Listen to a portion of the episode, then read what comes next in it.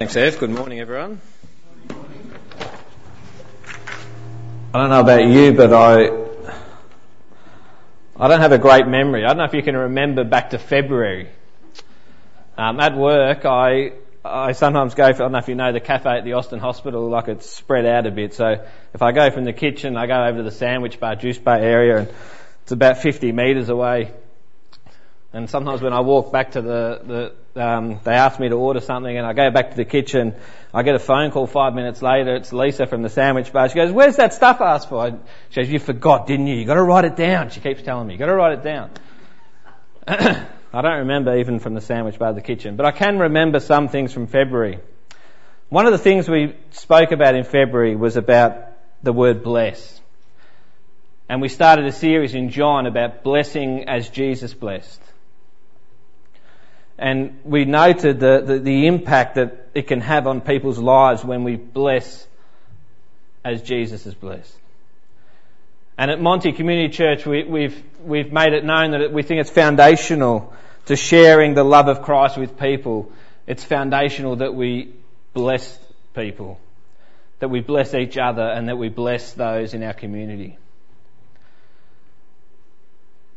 And so oh, I had that on my mind this week as we continued in John in this series as life as an obedient disciple because we're almost halfway through the year. And I started to question myself and I thought it'd be appropriate we can ask ourselves the question, what does that look like for you in your life in 2018? To be a blessing to people. To be a blessing to each other as brothers and sisters in Christ, to build each other up and to bless those in the communities that we are involved in day by day. That Jesus would be seen in the way that we live. In chapters 13 to 17, uh, it's been mentioned a, a, few times now in this series as we think about life as an obedient disciple that um, it's the final moments that Jesus has with his disciples and and in this time uh, we're sort of focused down to 14 to 16, but um, in this time you've got these people surrounding Jesus who have given up everything to follow him. And his, and his teaching to them is in the context that he is leaving. He's not going to be with them forever. He's going away. Not just to the cross, but after that he's going away to heaven. And there is a lot riding on these guys. I mean, these 11 guys, Judas in the beginning of chapter 13, he's up and gone. He's off to betray Jesus. There's a lot riding on these guys. Salvation, the good news, forgiveness, grace. This message has to get out to the world. And Jesus has these 11 guys he's depending on.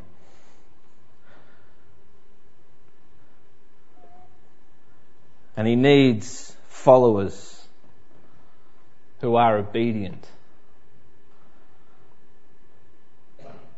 Life as an obedient disciple is what Jesus was demanding from the eleven around him.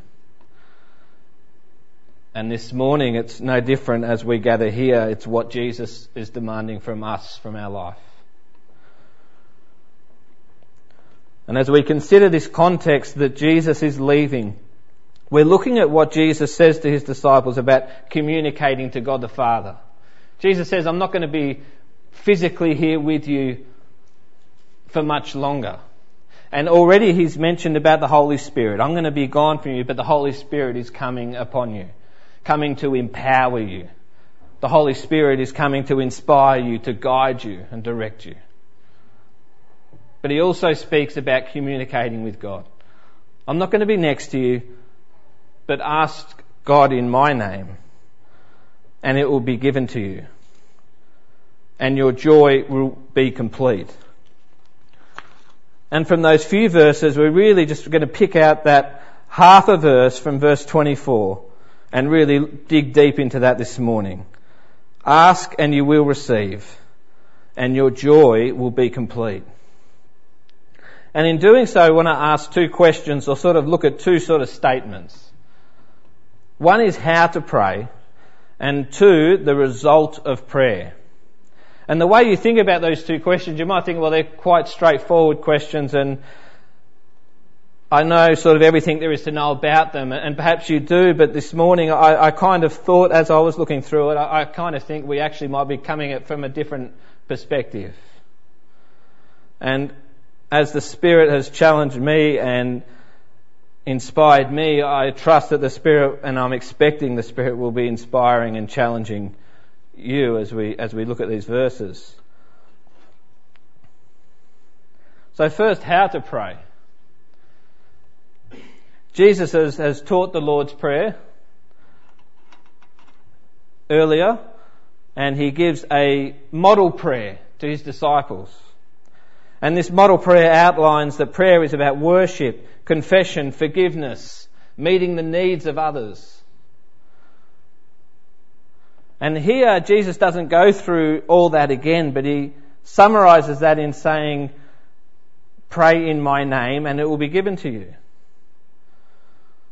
Well, what does that mean? What is the formula then? What's the, what's the first words that have to come out of our mouth when we talk to God? What's the last word?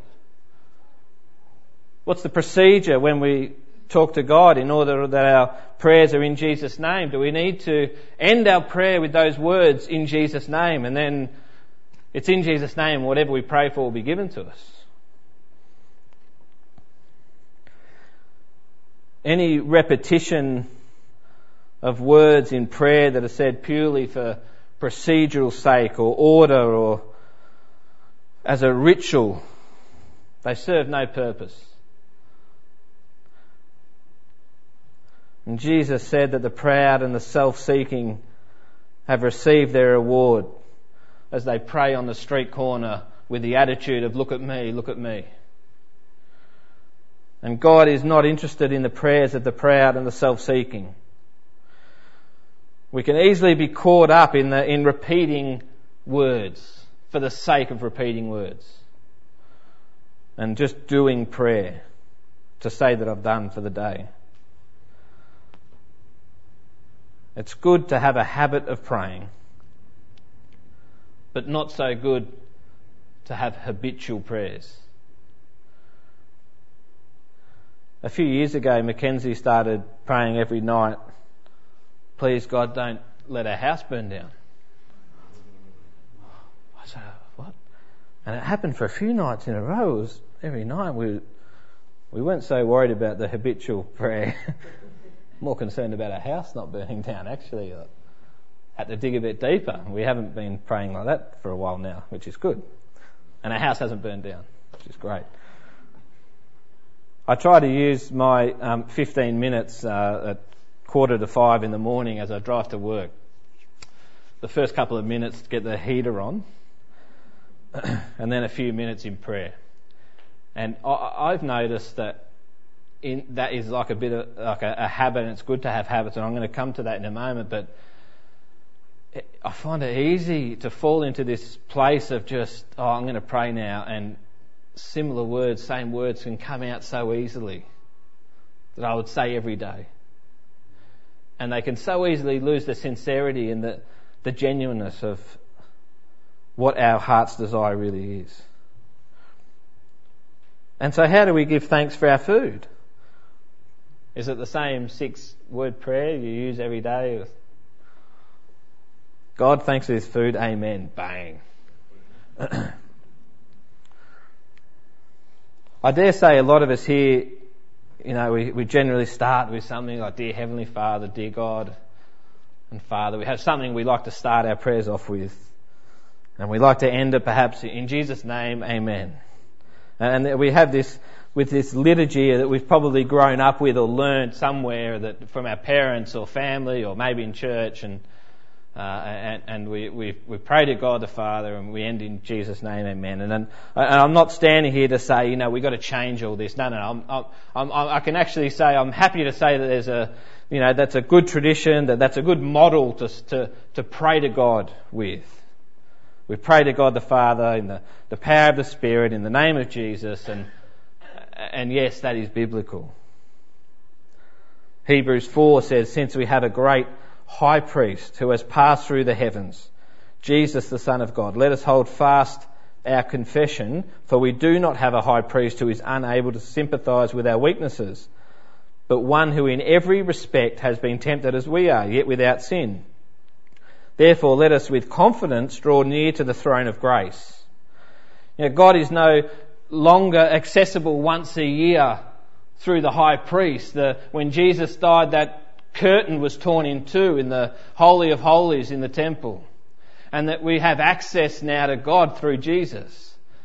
And it's any day and it's anywhere at any time. Now, in saying all that, the types of words we use, in what order we speak, and in what order we pray to God, is not what Jesus is actually talking about here. Yes, it's by the work and authority of Jesus we have access to God. But to pray in His name is to pray in line with the will of God. To pray in the name of Jesus is to pray in line with who Jesus is, the character of Jesus. A prayer for something outside the will of God is an unanswered prayer. A prayer for something that contradicts the nature of who Jesus is is an unanswered prayer. God isn't interested in the prayers of the unrighteous. God isn't interested in the prayers of the proud and the self-seeking. A prayer that says, give me what I want when I want it. A prayer that says, I want to bring glory to myself. And don't worry about everyone else. Isn't going to go far.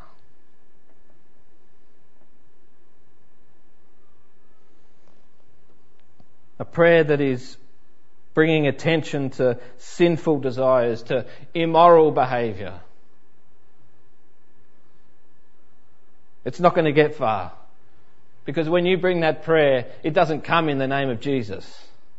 It doesn't come aligning itself with the will of Jesus. It doesn't come aligning itself with the nature and the character of who Jesus is.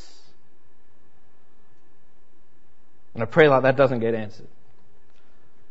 You come praying in the name of Jesus and you'll be answered, heard and answered. James 5:16 says, "The prayer of a righteous person is powerful and effective." Why? Why is it powerful and effective? Because you've learnt some new procedure to pray with power? Is it because you have become so special and so high up in your spiritual prayers that you are. I won't even go on. No, of course not. The prayer of the righteous is powerful and effective because God is powerful, because God is effective, and He is righteous. And when we are obedient disciples, when we are obedient to His word, living in the light, blessing those around us, our life becomes a statement of the change that Jesus has made in us.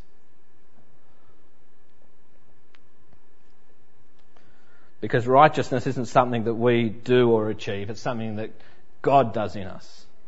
It's something that God does in us when we come to a place of obedience and surrender to Him.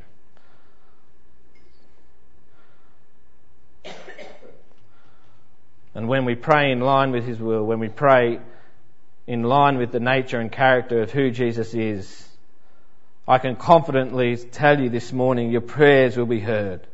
Your prayers will be answered and your joy will be complete. And you may sit here this morning and hear that, and that might be hard to hear because, well, you know, I've been praying for my son, I've been praying for my daughter, my mum and dad, my friend, my next door neighbour, whoever it may be, for months. Maybe for years. I'm sure there are people here who've been praying for family for years. That they'd come to know God, that they'd turn back to God. And I'm sure that's in line with the will of God.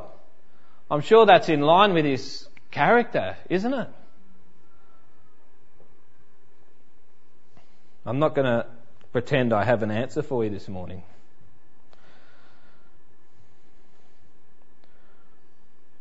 But devote yourself to pray. Don't be anxious, but pray. And pray continuously. These are some of the encouragements to the early church. And they're encouragements to you and I this morning. An answered prayer isn't always the answer that we were expecting. And it doesn't always come in the time that we were wanting it to. But what we can hold on to is that a prayer in the name of Jesus is a prayer that is heard by God and a prayer that is answered and a prayer that will bring fullness of joy, which we'll touch on in a moment.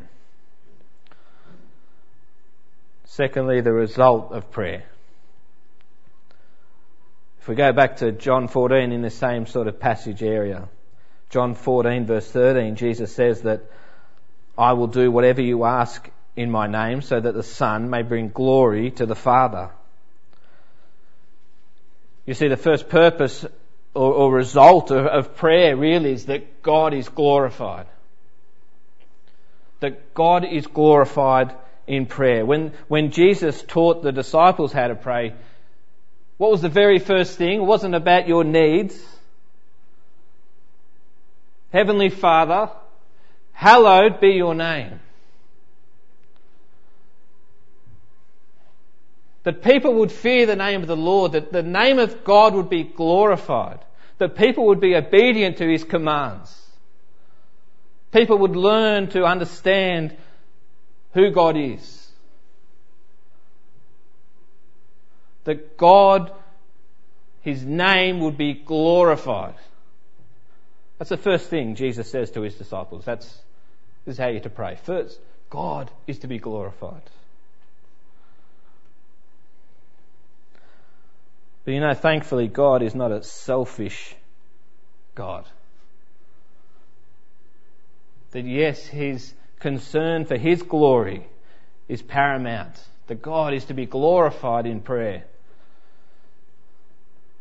But hand in hand with that is His concern for us. And here Jesus says in John 16 here in verse 24 in that second part, that our joy would be complete. God only not hears our prayers, He will answer our prayers, and our joy will be complete.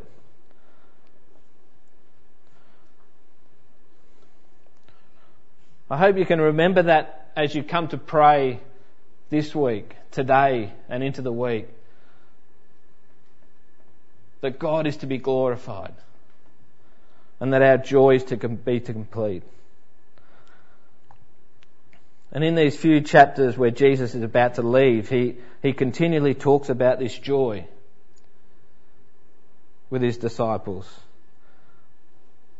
John 15, 10 to 11, Jesus says, Be obedient disciples, obey my commands, remain in me, that my joy may be in you and your joy may be complete. He prays to his Father, but now I am coming to you in John 17. And I am saying these things while I am in the world, so that they may have my joy fulfilled within them. And here he says, ask in my name and you'll receive and your joy will be complete. It's not a maybe. He's connecting this here with prayer, with praying in the name of Jesus, heard, answered, and there will be joy fullness of it, completeness of it for you. If you look up joy in the dictionary, as I did, it's the, the dictionary says it's a feeling of great pleasure and happiness. Now, joy is generally, I would say, uh, in the world attributed to lots of temporary things. Lots of temporary things we say will bring great joy. But of course, temporary is only a short time, and so that doesn't always last as things of this world will never last. But as a Christian, we, we know that it has much more meaning than just a feeling of great pleasure and happiness. It's much more than that. It is a great happiness, but it's a happiness in the soul. The physical body may show results of that joy. The physical body may shed tears as we experience that joy. We may have our hands raised up as we, as we express the joy that we have for the Lord. But the joy isn't in the physical. The joy is something from the soul, the immaterial part of a human the soul which divides right from wrong and leads the body to do accordingly. When Ava, and I always keep using my kids, but when Ava and uh, Mackenzie hit each other in the car, yes, regularly, um, I don't stop the car and get them out of the car and grab their arms and start examining their arms and wondering where is the issue here. How ridiculous. In James, in James 3, it talks of the tongue. It says the tongue is a small part of the body, but it makes great boasts. With the tongue we praise our Lord and Father, and with it we curse human beings, who have been made in God's likeness. Out of the same mouth come praise and cursing. This should not be. But what's he saying? We need to get one of those torches the doctor has and those big icy pole sticks. I don't know if you like those icy pole sticks, Danielle, but they make me gag. I hate them. and we need to examine our tongue and try to find the bit that's cursing and cut that little bit out, the back on the left. Of course not. Joy, joy is from the soul. But even more than that, and to add to that, to really bring true definition to what this joy, joy is from God. The movements of the soul, the feeling of joy that is given by the Spirit, which we clearly see in Galatians 5:22, 23, the well-known verses about the fruit of the Spirit. They are Firstly, love and joy. And at the point of conversion, accepting Jesus Christ as your Saviour and Lord, the, the Spirit of God comes into your life. And a joy comes into your soul, which is unexplainable to the world. And it says, no matter the life circumstances, no matter the pain and the suffering physically. No matter the ups and the downs, the money in the bank, the years left on a, off on a contract at work. No matter the, no matter the pain, there is a happiness, there is a joy from God in your soul, which is overflowing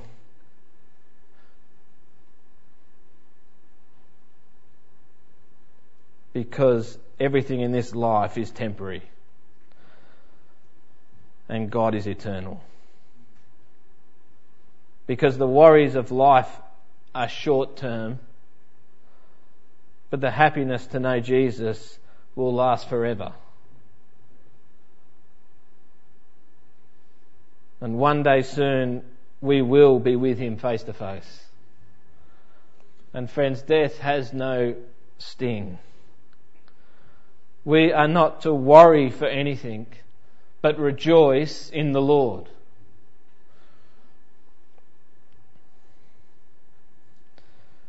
Our security, our identity.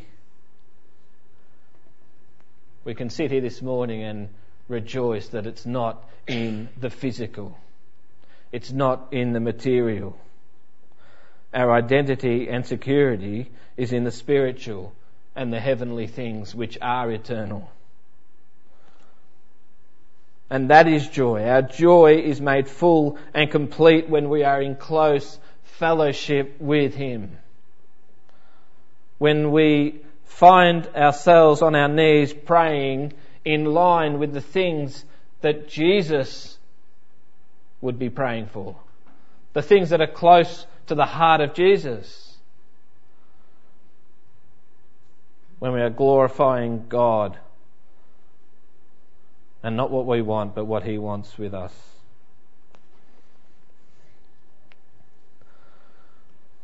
A prayerless life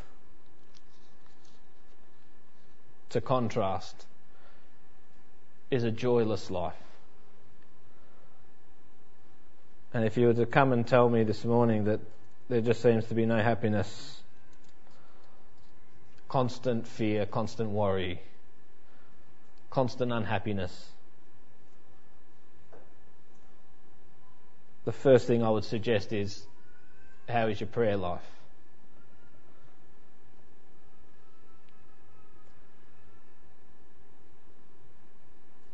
Prayer in the name of Jesus, which we've looked at this morning, will bring to you the fullness of the joy that God has already placed in your heart when the Spirit of God came into your life.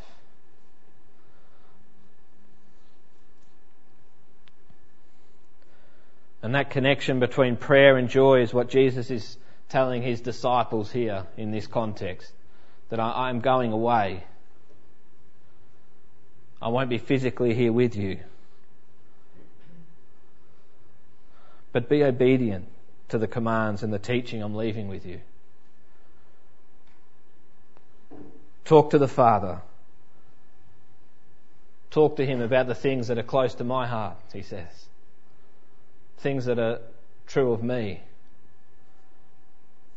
And they'll be heard, they'll be answered, and there'll be the joy that you have will be complete, full, overflowing.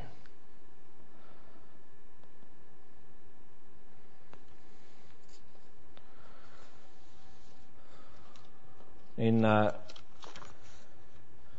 in January, we're planning a holiday. And the emphasis word there is on planning. We've got still a bit to do, but we, it's exciting, you know, to have something to look forward to. We're not going to rock up to the airport some point in January and just rock up there and go, yeah, we'll go somewhere now. Wouldn't that be ridiculous? We've booked some accommodation, we've still got a bit more to do. But we're planning on it. We don't always treat prayer like that. We get up perhaps day after day realizing prayer is really important. But maybe one of the problems you're facing is you've never ever planned or organised any time specifically to spend with God. And you don't really know where to start. What time? What place? What, what will I say? What will I do? You know, the opposite of, of planning is, well, maybe unplanned, but is, is really being in a bit of a rut. And God doesn't want us to be Christians who are in a rut, not experiencing the joy that He's already placed within us. If you don't plan, I'm suggesting I'm assuming really we're probably not praying. And this challenge for me, and I give it to you this morning, is that some point today, just to take 10 or 15 minutes and, and, and look at your life and how prayer fits in. And if you don't already plan time throughout your day and your week, then today set some time where you can come to the Lord in quiet and peace and pray to Him. Make it a priority to align the, your will with His will. That when you come to pray to Him, make it a priority that you come to glorify the name of God. Because if we never do that, we'll never experience real joy. The joy that He has already laid in our soul. The joy that tells the people around us you might be facing something really difficult in the physical, but you're as the happiest person because of the spiritual impact God has had in your life.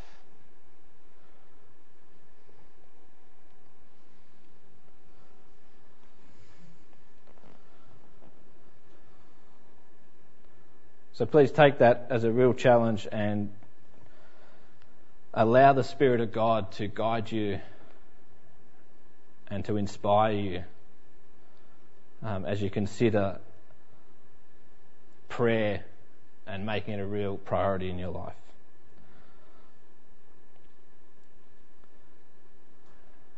Our Father God, we do glorify your name and thank you that you are our Creator and you are awesome in power. And you're amazing, God. And you have reached down to us through your Son coming to die on the cross to save us. Lord, would we be reminded as we go from here not to ignore time spent with you, but to make it a priority in our life to come to you in prayer, to bring glory to your name, and to pray for the things that are close to the heart of Jesus, that that would then impact our life. The joy that we experience will be shown and seen by those around us. Lord, by the power of your Spirit, inspire us and motivate us and, and change us, we pray. In Jesus' name for his glory. Amen.